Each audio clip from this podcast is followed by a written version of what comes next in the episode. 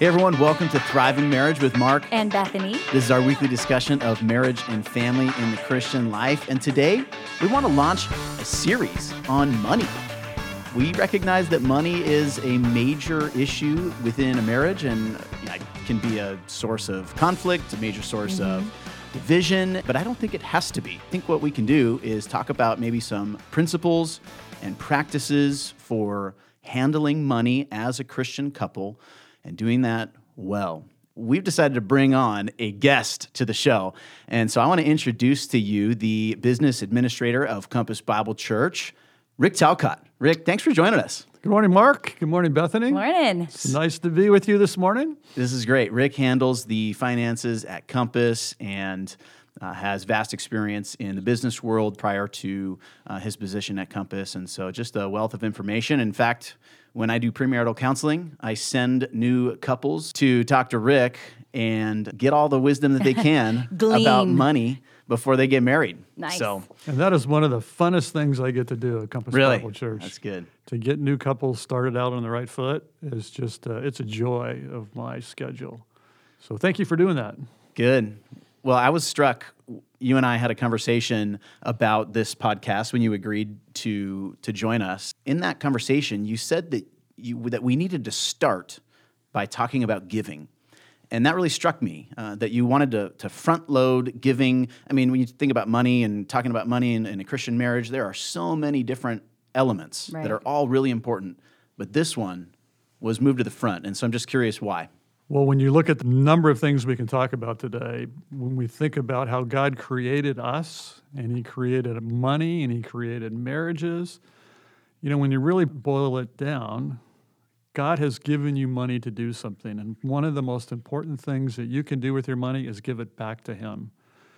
His word is full of um, admonitions to be generous and to have a life of generosity. And that always starts with the local church.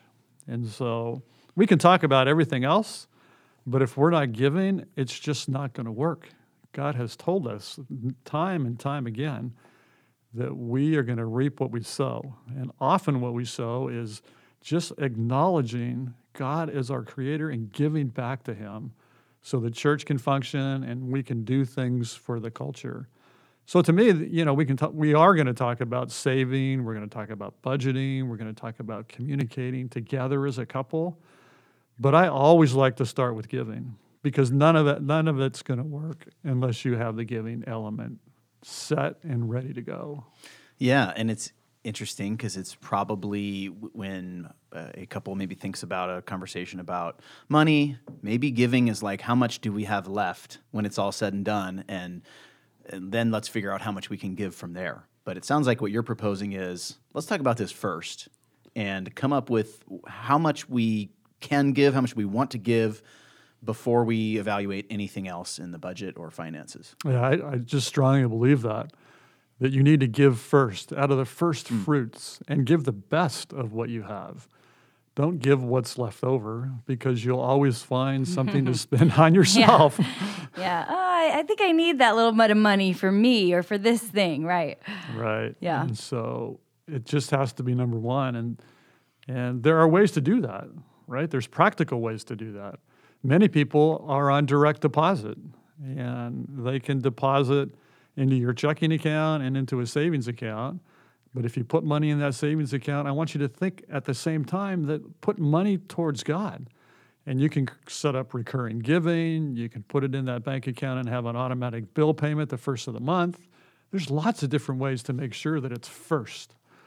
And really, that's what people need to do. They need to have that mindset I'm going to give first. The Bible even talks about how, you know, there's such a blessing in giving. You know, Proverbs talks about one gives freely, yet grows all the richer. Mm. That's mm-hmm. not a prosperity doctrine, but it's what God's word says. Yeah. And I've noticed that here. I've noticed that the people that are generous, it seems like God just helps them with more money all the time. How about that? Because they yeah. know they're going to be generous. That's right. great. I mean, if we were God, that's probably what we would do. We're not. But we would give money to mm. people mm. so that they could turn around and be a conduit of that and just give it right back to Him so we can have effective ministry here. You know, it also talks about God being, or God wanting us to be cheerful givers. Paul talks about that all the time. So we have to be really happy about it. I mean, we should sit down and say, all right, how much can we give? Yeah. Can that be the first conversation in any money discussion or any budget discussion? How much can we give? Can, it's positive, right? How much can how much do we get to give? How much do we get to give? Mm, that's and, great. Uh, and then sit down and find practical ways to do it. And it's so easy. It's so easy in today's culture. And then if you get to the end of the month and there's left over, we'll talk about maybe saving, but you could always say, hey, God gave me more this month. I'm going to give more this month. That should be the default in our life. How much can we give? That's always the question I like to ask people. How, how much can you give? Can you give more without compromising? I mean, we'll talk about that later, but um, let's give as much as we possibly can. Yeah, That's Mark great. and I, as we've done our budgets throughout the years, we always have that item line for giving, and we'll come back to it. We'll circle back to it and say, can we be giving more? Is it something we should up it? Should we add also another place to give here? You know, we're already giving to the church each month or whatever, but is there another extra we can do? And constantly just looking and assessing really regularly, multiple times a year, can we give more? Should we be giving more? Where could we give more? So it's And those yeah. will pop up too, right? Because your best friend will go on an STM to Uganda, Yes. Yeah. which they're what they're leaving tomorrow, aren't they? I think so. So how can we help them? How can we encourage them? And uh, that's where there has to be a little, a little extra in everybody's budget because you're going to want to do that. But you know, God calls us first to give to the church, and then to give to these other things after that. But how fun is it when your when your best friend or a good friend in one of your small groups comes up to you and says, "Hey, I'm I'm going to Uganda. I need to raise some money. Can you help by praying for me? Because I've never been out of the country. I've never been to Africa. And could you help me financially to do that? Yeah, I was just uh, about to say it, it is so rewarding to be able to do that, and it's enjoyable to be able to support people like that. In addition to uh, giving at your church, um, I guess one of the questions that people probably have is just at the practical, fundamental level: How much do I give? And Pastor Mark, we already said that as much as you can. I like that. more, more. No. so people come in, and if they look at my worksheet, they'll see that I suggest they give 10% of what they have. And then we get into a long discussion about, well, where did you come up with that? Because um, the Old Testament talks about tithing. Well, but the New Testament doesn't talk a lot about tithing. And so I, I, I caution people not to use that term. Because if you want to tithe and you want to be an Old Testament tither, uh, that's 26 to 28% of your income. So I'm all about that. That's easy. Just, Yeah. just 28% of whatever Go you get, it. it just, it just goes. Boom. But the New Testament concept is, is not specific on a specific amount. Nowhere in the New Testament does God say give 10% or 12% or 8%. Uh, he says to be cheerful, to give sacrificially, to give consistently every week, week in and week out. Be methodical about it. But he never attaches a percentage or a dollar amount. And he says give proportionally. There are some people that can give even proportionally, you know, maybe 30% of their income. And that would not even be, that would be easy for them. Right. But it's, it's up to married couples to decide what to give. I always start with 10 because it's an Old Testament concept. If it's good in the Old Testament, it's a good place to start the conversation. Can we give 10? And then, we'll 10% of gross or 10% of net? because our checks have all those taxes taken out all the time. yeah. And so that's even another refinement that you can Yeah. bring to the table. But 10% is a good place to start. I, I have lots of friends and family that give, they've said 25% is the number. And I know what they make, and I'm like, "Ah, how, how can you do that? But they've just decided in their life that this is what they're going to give. And then you've got famous people that, you know, they give 10% until they're wealthy and then they flip it. And then 90% of all their income is what they give and 10% is Yeah. what they keep. We've all heard stories about that. But I would start at 10. And then if you, if you can't make it, then maybe for you it's 8 or maybe it's 6 or maybe it's 12 or maybe it changes like you say every quarter. Right. Right. But uh, God does love that consistency month to month. That's good. So, do you then put a percentage on how much people ought to be saving as well? I do. So if, if we Oh. want to move into that, Yeah. um, if 10% is good for giving, 10% in my mind is good for saving. Okay. Huh. And so uh, I like, you know, if anybody ever looked at, at my detail, that's exactly what the formulas say. You're making 5000 a month, I hope you're giving 500 to the church and you're saving 500. Um, and those are those we can get in all kinds of interesting discussions. You know, how much do we save? What method do we save? Again, the direct deposit, you can go to two different accounts. You can write checks every month. Um, but I think everybody should have an emergency fund. And lots of financial consultants will tell you that in that emergency fund, you need three to six months of whatever you're spending. So back to our example of a couple that, that you know is spending five thousand a month. Okay. Three times five is fifteen. I want to see an emergency fund of fifteen thousand dollars in a bank account, earning not very much interest, but it's you know fairly liquid. You can get to it. So when the transmission goes out, when I got to get new cars, when I get in an accident and I got to buy a new car, when uh, I lose my job, you know, how am I going to survive? Yeah. Bethany, how are you going to survive if Mark, for some reason, can't work? And That'll how- be rough. And how long? Hey, I'll go to my emergency fund. That's where I'll go. three to six months. and a lot of people say, you know, six months, that's impossible. But it's not impossible. And we just have to work up to that over some period of time. And then what happens when you take from that emergency fund? Do you counsel people often your next point of savings needs to be replenishing that Yep. and getting it back to its three months? Right. So we never Okay. compromise on giving. Mm-hmm. And if something were to happen uh, where someone loses a job and it takes them two months to find a job, Right. Well, look, we had three months set aside or six months set aside, and now it's been depleted. You just go back to that same habit of adding, you know, the 10% every month until you get back up to that number. Okay, so you save until you have three to six months of um, Emergency coverage. funds, Yep. yeah. And then if you, you reach that number, you continue to save at that point. And what is the purpose of that savings? And how much do you do you change the percentage at that point? What happens? Um, I would say never change the percentage, but um, then we can start talking about saving for specific things. Mm-hmm. Didn't you have a bunch of kids that you had to send to school? I did. I was going to start with saving for a car. Okay. Because your cars, I know they're going to run out. Yep. right? Um, I would say for especially these young couples you send me, Pastor Mark, mm-hmm. Mm-hmm. unexpected babies, Yeah. because then you, you might lose a job, right? Because mom Yep. stays at home.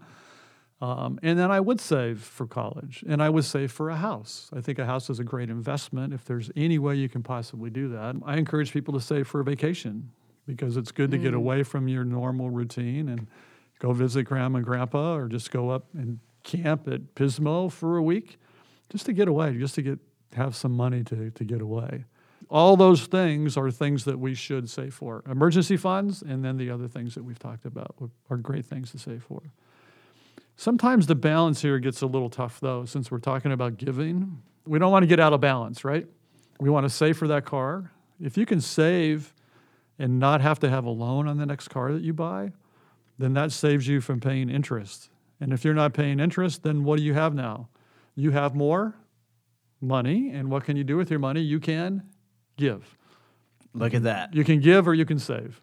Right. And that's really the mindset I like people to have. I don't need new this, new that, better this, better that.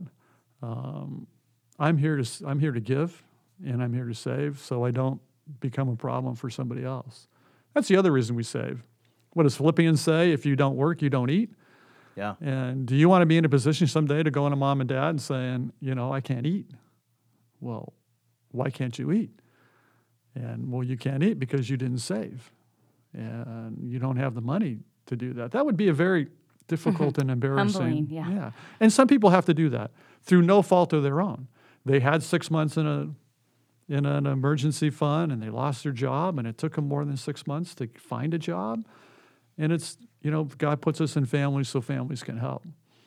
But, you know, a lot of people don't like to do that. They don't want to come to the church. Church is available. We have a budget for that. If it's really something that's outside your control, we don't want you to starve to death. And uh, we'd be happy to work with you as well. Just make an appointment with Pastor Mark and he'll get the ball rolling. And And I'll send them over to you. if we Yeah. need to, we could we can do that as well. So you bring up that story about a kid coming in and needing money from mom and dad, and it, it just made me realize that husbands and wives have a responsibility to manage their finances well for a number of reasons that we've talked about here. But uh, an additional reason we haven't mentioned is just to, to teach their kids and other people in their sphere of influence what it looks like to manage money well and to be wise and to steward what we have from a uh, Christian perspective. Uh, I just think I want my kids to learn how to handle money well from watching us. I do I, I love the envelope or the jar method on teaching kids. Oh yeah. that's what we do. That's what you do. It's awesome. yeah. Yep. Here's your allowance, and that's another whole conversation. But here's your allowance. Here's ten bucks. A dollar goes into the Yep. The giving envelope, a dollar goes into the saving envelope, and maybe a dollar goes into gift envelopes because they get invited to birthday parties or whatever it is. Right. And the rest of it, you know, they get some control over that. My wife and I are first generation Christians. And so when we got to this point in our life with kids, how do we teach them to give? And that's what we did. Mm-hmm. I think we did jars, not envelopes. Yeah. And uh, now, as adults, because I do a couple of their tax returns, I'm flabbergasted at the consistency of their giving. And, I, and it, it's like it's one of the blessings of parenthood is when your children actually grow up and become believers, genuine believers, and Yeah. then get active in ministry in their church, and then you get to see that they're giving, and it's like you know you never do it for yourself. You just want to instill it in them that they would they would give. But then when you see it, it's just it's a huge blessing. I bet. you said that the allowance thing was a different conversation. Give me give me a brief overview of what you mean by that. Well, we have to start with what what is an allowance to begin with. Yeah. Is it is it compensation for the chores Yeah. that people do? And some people view that as I'm just teaching them how to work uh, versus teaching them just how to manage money. Um, I'm sure you've talked on the podcast the responsibility parents have to teach their kids how to work. So I never viewed it as, you know, an employment contract. If you do your chores, you get your allowance. Now you can use allowance for misbehavior in any any area of their life, but I always like to give it to them because I wanted to teach them how to manage it, even when they're young, up until a certain age when they're working, and the allowance goes away. But I just want to teach them how to manage their money. So when we do the jars and they have their own jar for themselves and they get invited to that birthday party and they want to get a present and they I don't want them to come to me and say, "Hey, mom and dad, can I get the money for the present?" I'm going to say, "No, that's why we have that other jar." And you know what? Kids learn it fast and at a very young age because they want mm-hmm. stuff, Yeah. right? Motivated. they want No the next. Star Trek model or whatever whatever it is that they want, and they realize that costs sixty bucks, and I got twenty, and I'm not going to spend any of that until I get to sixty, and then they spend it, and they realize, they realize I didn't get it, Yeah. or they can wait until they have the sixty, and then they can spend it, and then another kid says, I want that too, but I, you know. I want this piece of candy down at the store well before that. And then they just start running through it. And then you're able to talk about it as a family. Well, what happened here? You know, David's still waiting on his. He's going to get what he wants, and you're just blowing all your money, Daniel. What's the deal here? Yeah. And uh, it creates just opportunities to talk about how we're, we're careful with our money. And they have things that they want and they need, and then we can have those conversations too. Is this Right. a want or is this a need? Right. And those those are fun conversations. So I'm all for allowances, not compensation for work. Um, I ex- I expected them to work, and whether they get paid for it or not, they're part of the family. There's chores to do. You have to help your mom. Right. That's one way you can love your parents and honor your parents, right? Is if I if I work with a good attitude. So let's have a great attitude. Let's work hard in the things that our parents have asked us to do. Yeah, and it's interesting the conversations with Alyssa, who when she gets stuff with her money, and then she doesn't, end, it doesn't end up lasting like Right. lasting happiness. So then we've looked back. Oh, remember you did? You saved your money. You bought this toy, this thing. because I had to have it, I had to have Yeah. it. And then now look, you don't even play with it. And then we've talked about how stuff it, you know it doesn't last so that and so we've had really good spiritual conversations Right. about the money she's spent on the things that she's bought and it's that's been cool And too why do you have that desire, right? Why, why do you feel like I gotta have this, right? So I'm gonna save and I'm gonna I'm gonna get the next Apple Watch because I gotta have it. Mm-hmm. You don't need it. You don't need it. You don't need the next Apple Watch. Your first Apple Watch, if you have one, is fine. Yeah. You don't need to get one every year. right That's why I like allowances because it just creates a forum and a time where you can sit and you can talk about, you know, spiritual, lots of good spiritual things, especially when they're looking at that jar with the money in it and they're like, hmm, I would have 60 bucks. But then you replenish that every Sunday, right? You put it in and then you take it to church and you Yeah. make sure you give it. And then that develops the, the habit of giving. and hopefully it stays with them a long, long time. So that's what I thought about allowance. It's It's great.